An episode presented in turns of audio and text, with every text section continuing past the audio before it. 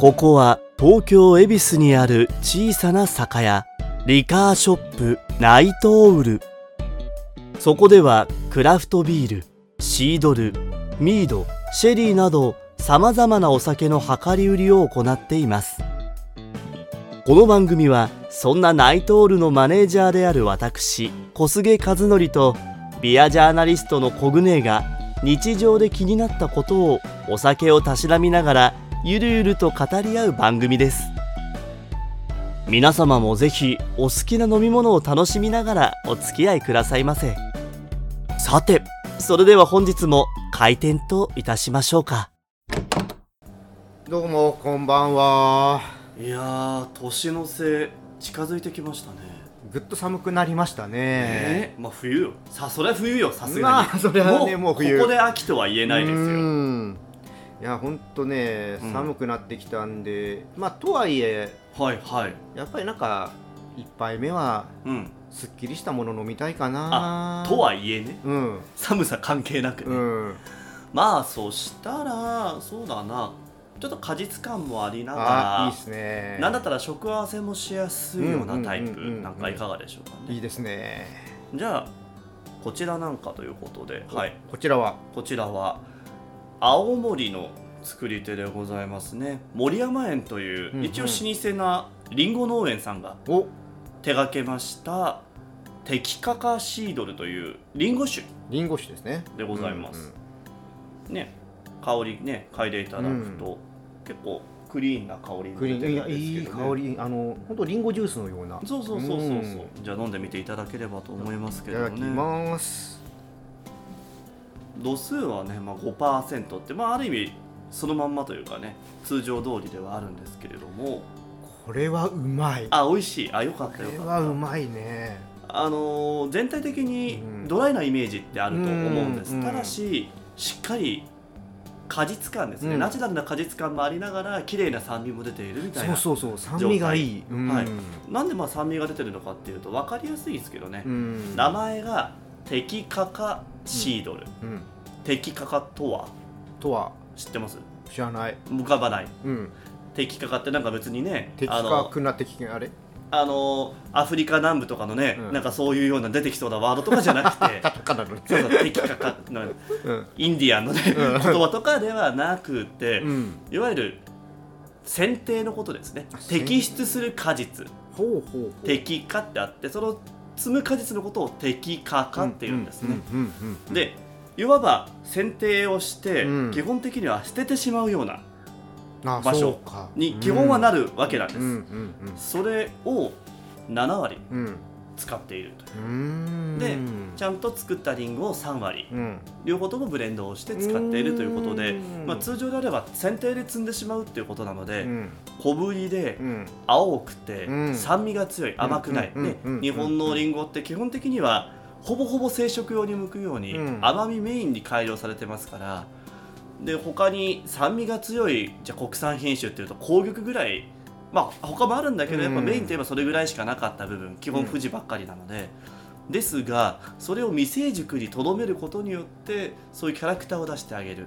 するとどうなるかというとヨーロッパとか他の地域土地があまり実は豊かでないところのリンゴみたいに他の加工するのに向いてたりするんですね。ジャムとかバターとか、はいはい。まあ、ジャムバターはあれか。リンゴまあまあリンゴバターみたいな感じですけど。まあ全体的にいろんなものにできるっていうところでうん。やっぱどうしてもね富士リンゴの甘みが強いものだけでうん。リンゴ酒を作ってしまうとやっぱりどうしても糖分を食われてしまって、うん。残るものっていうといわゆるすりおろしたリンゴの風味だけしか残らないってパターンって意外にあって特に国内だとねリンゴ酒作ってるとこって往々にしてワインの作り手が多いものですから、あ確かにね、そこら辺で売ってるというか地域のリンゴ富士リンゴを使って絞ってで大体ワイン工房を入れてなんかでやるとまあ残糖はしななくてうん。ほぼ過発酵みたいなうん。状態になることが多いんですがこれは飲んでいただいた通りで、うん。しっかり綺麗に果実感も残りつつけどベタつかずにさっぱり飲んでいただけるよっていう。本当。うん。ちょうどいいタイプ僕結構このいわゆるシードルとかね、うん。サイダーって言われるものは結構ドライな方が好きなんですよ、うんドンピシャ、これぐらいがいいよね、うん、だからだからもうさっきもワインの話もしたけど基本的に出回ってるものは辛すぎるのよ。別にそれはリンゴである必要がないよね。だったらリンゴ酢サワーとかの方あがーリンゴ感あるんじゃないぐらいなものも多かったりするわけうんすりおろしサワー。とかねうんけどこれはそうじゃなくてそのまんまで程よいところをついているっていうところで結構ね都内も含めてレストランとかにまあなんていうんだろうね前菜合わせとかうん。食前とかにもうん。プレゼンして入れてもらったりもしてうるような、ん。そんな銘柄ですね、まあ、3代目がやってるのかな。へー。3代目かな。まあまあまあけどあの今今代になってうん。新しくこういうことさ事業もというか始めたようなものですね。いや美味しいねこれ。そうなのよ。んまたねあの未熟だからこそポリフェノール値も高いみたいなそんな。なるほど。いいとこもあるわけですもんね。そうですそうです。ん。けど日本だとやっぱり甘くてそのまま食べれるのを至上主義でやってきたからこそ今までは廃棄されてたりとか、廃棄されなくても使い道が限られすぎてて使えなかったようなものっていうのを、まあ、ある意味、ね、SDGs って言い方はちょっとまた微妙かもしれませんけど、うんいわゆるその経費的な削減も含めて、うん。そういうのも含めて、まあ、全体的に良いようにうん。落ち着いたようなそうですね。はい。うん。結果としてものですねねいいものになってますね。あとまあうち的にはそういうものなのに樽でやってくれてるのがすごく助かるというああそっか。やっぱシートルの世界ってやっぱりボトルとかのが圧倒的に多い。多いですね。うん。まあアメリカとかねなれば確かに、まあ、けどうん。あっちのハードサイダうんーのシリーズというか、うん。アメリカ系のニュアンスだとやっぱりまた全然方向性が違くて、うん。やっぱ砂糖香料バンバンに使いますとか。アメリカ的ですそうねそうそうそう。果汁バーみたいな、それこそ逆にリンゴじゃなくてもよくないみたいな、シナモンバンバンに入れてアップルパイだイエーイみたいなのとか、はいはいはい。なんかリンゴベースなのにベリージュースガーって入れてベリーじゃん。それはリンゴ酒じゃなくてベリー酒じゃんみたいな。ののとかっていうのはやっぱまあ蜂蜜酒もそうなんだけどうん。ビールもそうなんだけどやっぱそういうのって多いじゃないですか。多いですね。自由すぎるがゆえののそれもリンゴ酒だけどそれがリンゴ酒じゃないですよねみたいな。いうのが多いんですし実際樽だとそういうところのが多いんですけどまあもちろんヨーロッパのでもありますがやっぱ決して多くはないので、そうなんだ。はい、ちゃんとまあしっかりリンゴの良さも生かして作ってくれてるってところで言ったら、まあ、希少なものの一つかなと思いますね。うん。まあいくつかねはい。あのー国内のうんやっぱこういうシードルサイダーっていうのは飲んでますけどずば抜けて美味しいと思う。いや多分だそれがうん。その先ほどのクラフト的なものうん。に対するイメージと、うん。求めてたリンゴのイメージとうん。の相違ですよね。うん。だそれで言うとこれはしっかりちゃんとリンゴっうんていうね、うそういうところはあると思う。んね。うん。これはぜひ皆さんにも飲んでいただきたいですね。そうですね、うん。一応うちだと取り扱いはないんですけれども、うん。330ml のサイズのボトルでも、まあ、世の中的には出回っておりますので、まあねもちろん樽の方がねっていうところはうんあるんですけど、うんもし見かけましたらぜひぜひ試してみていただければなと思います。これってもちろんこれサーバーからだから量り売りもやってるってことですよね、そうなんですよ。もちろんです。なんでグラウラーうんもできるし、うんうん。プラウラーって缶をね、うん作るのもできるし、うん。プラカップとか、うん。あの蓋付きのタンブラーみたいなものでうん。買って帰ってもいただけるし、うんまあ気になるようでしたら買う前に有料ですが試飲ももちろんね、うん。できるからまあ今の小舟みたいに飲んでもらって、うん。あこれいいじゃんと思ったら詰めて買える。でもはい。全然 OK です、よく考えたらさ、はいはこの回さ、うん。まだグラウラーの話してなかったね。いしてないの？あまあそうか。うちの、まあ第1そう回にね。ちょっとねこういうお店ですみたいに触れてるけどあまりグラウラーにフォーカスした回ってまだ実はやってなかったね、掘ってないですね、うん、じゃあ今日はちょっとグラウラーの話ちょっとしていきましょうか。ここに来てね。ここに来て、ね、じゃあその話ははい。CM の後で、はい。後半へ続くいろんなお酒を試してみたいけど1本買うと減らないしな。家でもサーバーからの一杯が飲みたいな。そんな時は量り売りがいいんじゃない？ナイトオールならクラフトビールからウイスキーまで様々なお酒を量り売り。炭酸帯を量り売り置きグラウラーも買えちゃうんです。へえ外飲みにも良さそう。恵比寿駅徒歩2分。試せる量り売り酒屋ナイトールではいということでねじゃあ今日は、えーナイトオールの まあ核という部分でもありますよね。そうですね。本当はそうですよね、うん。グラウラーについて。グラウラー。ええちょっとね話を聞いていこうじゃないかということなんですが、グラウラそもそも、まあうんグラウラーって何っていう人まだいると思うんですーあよ。そうですね。ここちょっと小菅さんちょっと根掘り葉掘り根掘り。聞いていくんで教えてください。まあ分かりやすく言うと炭酸対応の水筒という言い方がすごく、く適切だなと思っております、うん。まあ言ってしまえば主にビールうんなんですけれども、サーバーからの銘柄炭酸飲料とかを持ち帰る用の容器というふうな認識が一般的なものかなというふうには思っておりまして、まあ、うちの場合でしたらねそもそも炭酸の銘柄自体がビールうん。他に今飲んでもらってたリンゴ酒。うん。そして今だったら、えー、とハードセルツァーってクラフトチューハイみたいなうんものとか、あとはススパークリングミードとか。あとは昆布茶とかね、うんうんだからいろんなものをそういう意味で炭酸の銘柄ありますから、うん。そういったものを詰めたりとかタイミングによっては日本酒だったりとか、うん。まあ、ワインとかなんかも、うん。そういうものでも量り売りもちろんしてたりとかもするような形でして。そうですね。日本酒とかワインもサーバーからのありますもんね。そう。サーバーからのもあるしあとうちはまあちょっとね次できるかわからないけど、はい。樽酒とかもうんうんうんここで作ったりもするから、そういうのは別に、にはい、そういうので量り売りもやってます、うん。だまあひ一言で言うと、まあ、炭酸に対応している水筒そうですそうです。うん。はい。これもねだいぶコロナの影響で、うん。日本でもねちょっとずつ浸透してきてるかなっていう。えっ、ー、とね浸透を仕掛けて終わった。終わった？あ本当そんなイメージですか？えーとまあ、そもそも、ねううんちの場合でしたら今9年目ということで、うん。まあ、ずっとオープン当初からそういう業態でやっております、うん。でコロナになってあれは2000何年？19 20年？年。20年かな、うんぐらいまあコロナの話になって緊急事態云々みたいなことになりかけた大体3月ぐらいですかね。そうですね。もろもろは話になり始めてちょっと気をつけた方がいいかもねみたいになり始めた時期から本当であればグラウラーというのは販売に当たるわけです。グラウラーでの量り売りというものはですね、お酒の販売に当たる、うん。なので市販免許が必要なんですよ、でかつ飲食店さんだといわゆるうちもまあ持ってはいるんですけど空冷式のサーバーというちゃんとね、樽ごとラインごと全てを冷やすタイプの、うん。要は保管管理がしっかりできるサーバーというのを持っているんですが、うん。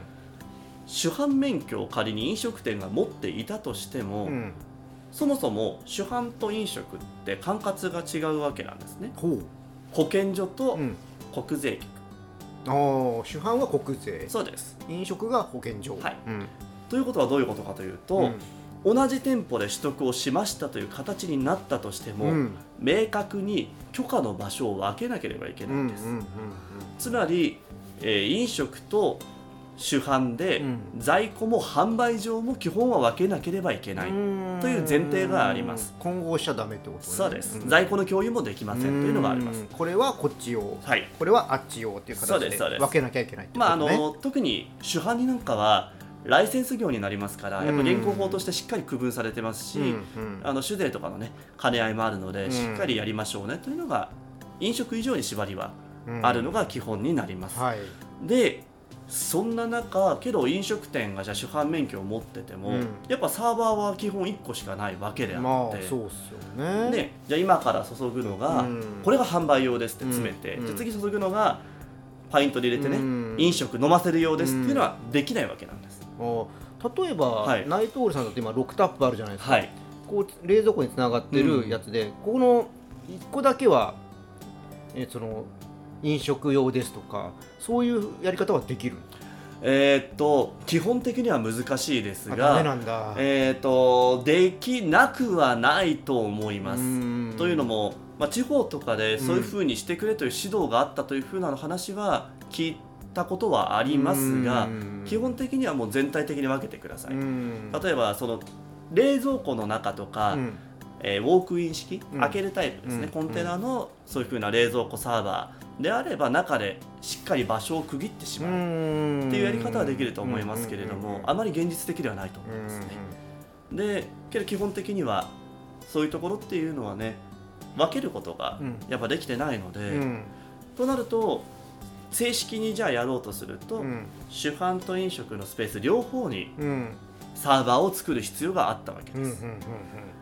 で今年のじゃない、えー、と2020年そのコロナの流行りがけてた3月ぐらいから、うん。あれこれちょっとやばいかもと思った飲食店さんとかが、まあそういわゆる今の条件的に言うとアウトな状態で量り売りを始めてたわけですね。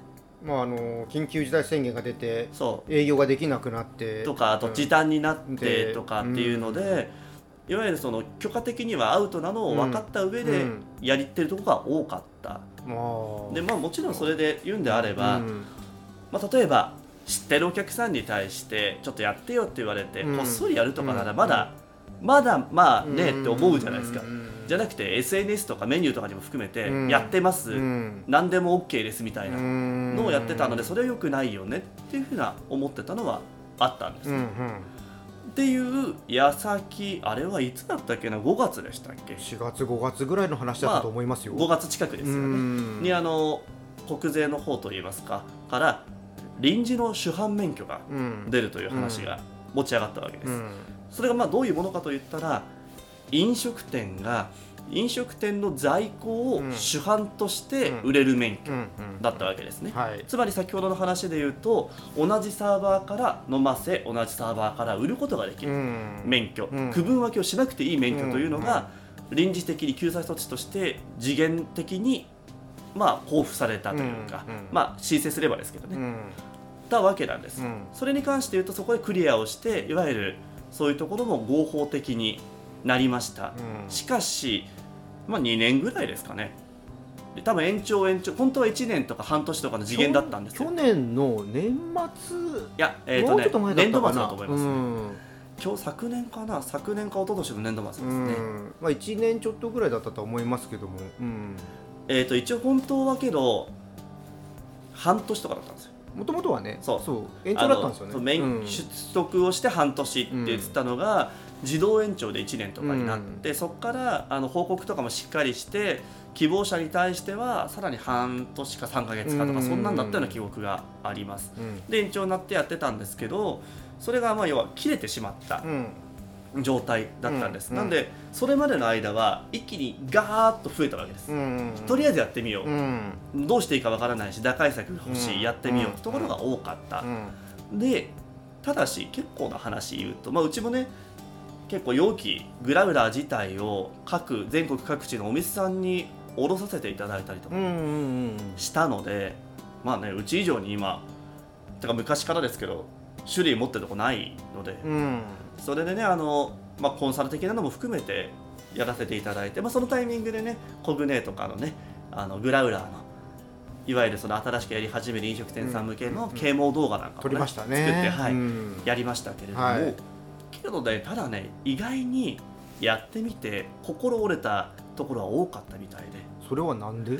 手間がかかる。まあ確かに。手間かかる。あと思ってる以上にロスが出る。ロス出るね。っていうところですね。うん。あのなので結構その、まあ、免許の交付初期とか、うん。その前とかの話とかも聞いてましたけど、やっぱお客さんが行ってみて、うん。でどういう条件かなって見てみると飲み終わったペットボトルでも OK とか。はいはいはいはい。夜間でも OK とか、ちょっとね要件的にダメなものが多かったんですよ。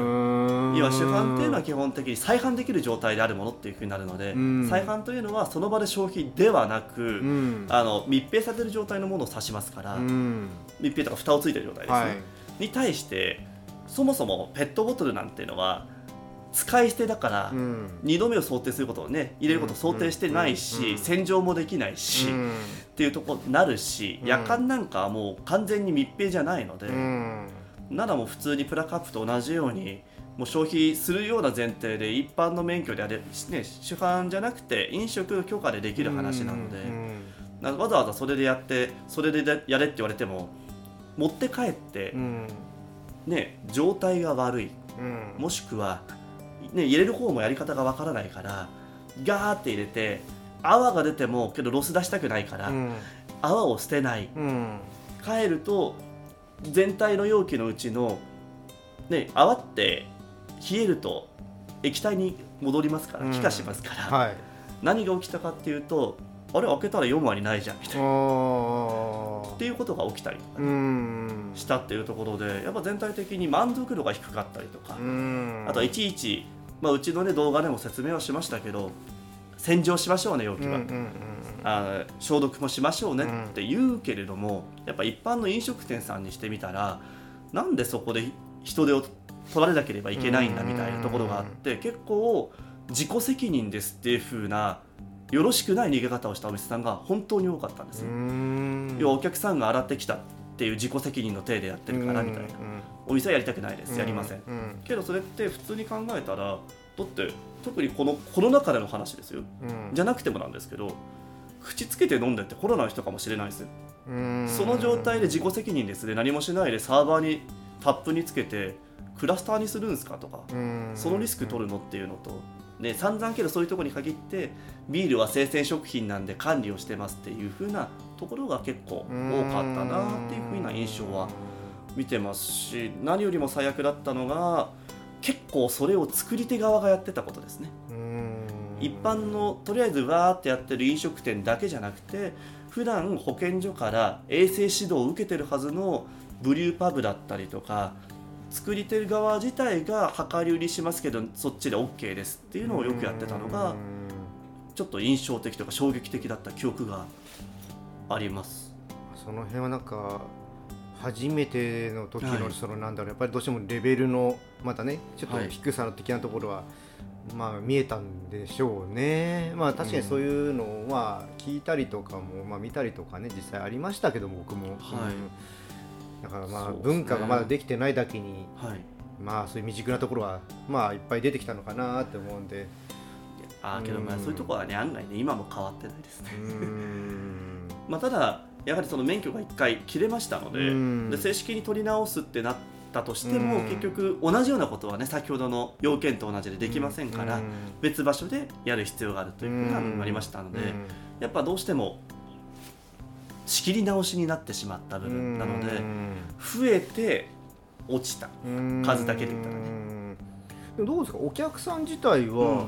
結構持ってる人は増えた印象を僕持っていて、はい、まあやはり一度買ってしまったからという以上ですね。うん。でかつその当時ぐらいだと本当に二重構造のステンレスのうん。水筒ぐらいなタイプが全盛という言い方はあれですけど増え始めた時期だったので、うん。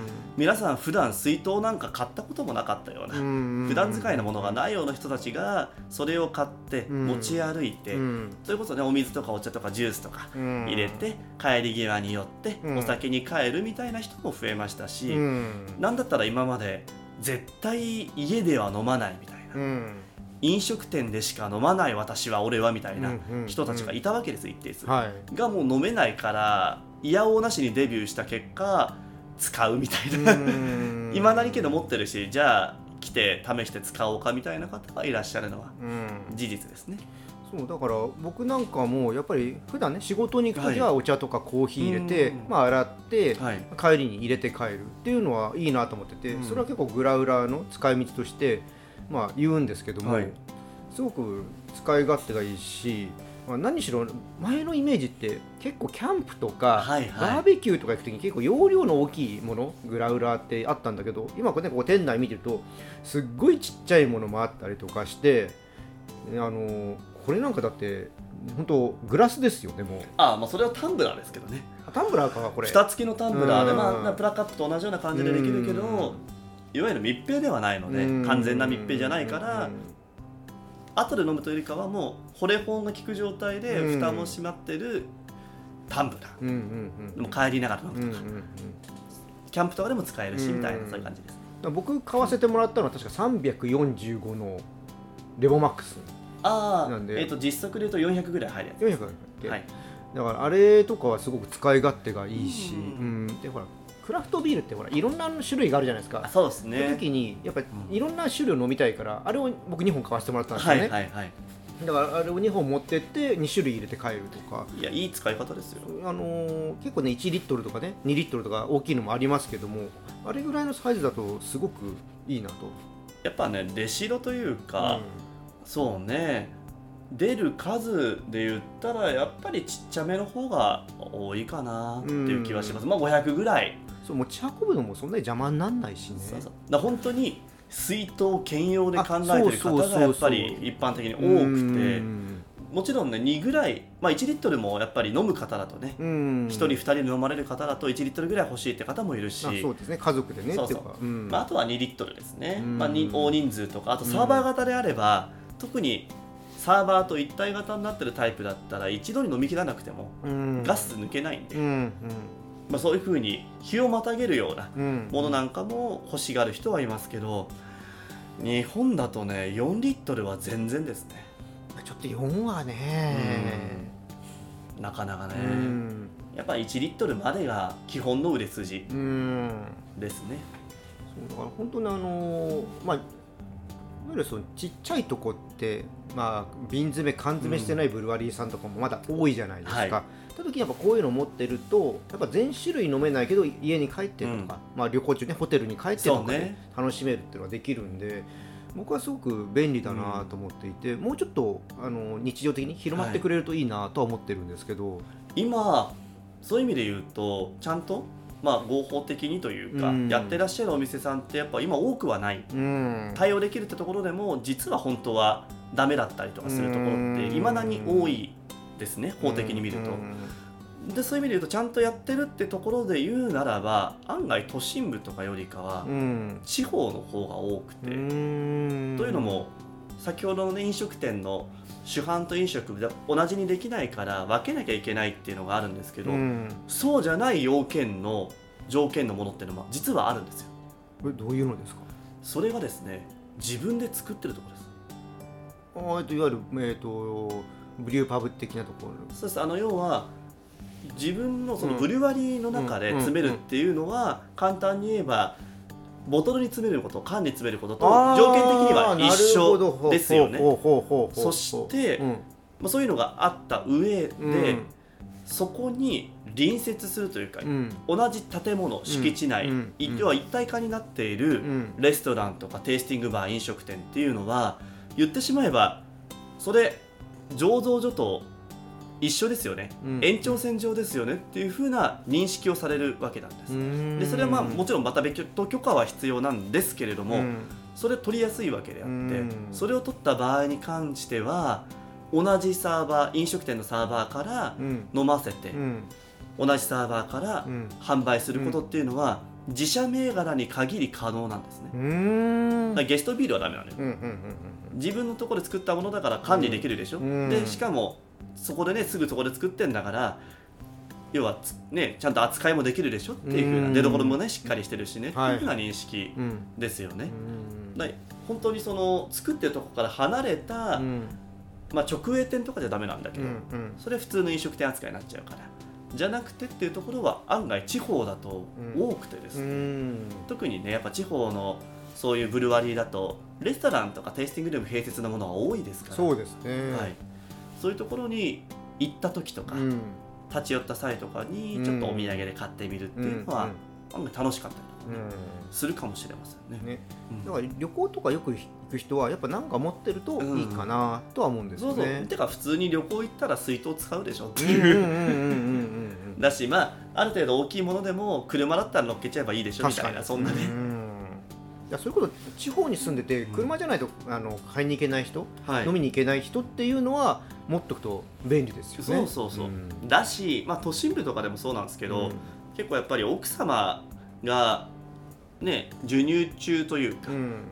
だったりとかまだ子供が小さくてそういうレストランに行きづらい場合だったりもあるしうん。まあ、ちょっとね体のね怪我だったりとか障害だったりとうん。かお店になかなか行くタイミングがない人がうんそういう風な珍しい銘柄だったりとか生のものを飲んでみたいっていう時に買っていかれるっていう時にもちょうどよかった。確かに。それもありますね。うん。実際けどねやっぱ土日祝日とかだとねありますよ。家族連れベビーカー推しの人が来たりとか。あ多い多い。地元のねブリューパブも。あるでしょ？多い。うん。とかああのーまあ子供を預かったお父さんが、うん。なんか連れ回しがてらうん最終的に来て、うん。テイスティングして決めてお土産で買ってそう帰るとか、そうそうそのパターンも多い。あるでしょ？うん。週末は本当多いですね。なんかそういう意味でとちょうどいい使い方の一つなのかなと思ったりはしますね。ねだから本当ねうん、使えるんですよ。なのそう。でもっとね 皆さんね持った方がいいと思うんではい。これはねぜひねはい持っていただきたいのでそうですね。皆さんあのナイトオールに来ていただいて来ていただいてね。そうそうね小菅さんが 聞いてもいないことをねあれこれ言いながらあのいベストなものをねはい。探してくれますので、はい。勝手にねあのいいとこ悪いところまで言いますから、ええ。あのちょっとね時間に余裕を持ってきていただいて。そうですね。じゃないとあのあの短時間でね喋るから。うんあの言っていただければ控えめにもできますので 簡潔にって言っていただければ。いやーね、はい。そんな感じになるんでぜひぜひということはい。で、そうですね。じゃあ今日はいろいろグラウラーについはい。て熱い話を聞けたので、うん。美味しい、ね、シードルもいただけたので、はい。今日はこれで帰るとします。そうですね。ちょっと年末のプレゼントもね、うん。決まる感じなんじゃないですかあねいいね。そういうふうにね、うん。使っていただければと思いますのでさてそろそろ本日も営業終了のお時間です。この番組では皆様からの感想や質問を受け付けております。Spotify でお聞きの方はコメント欄またはナイトオールの Twitter までお願いいたします。それではまた次回恵比寿でお会いしましょう。皆様良い夜を。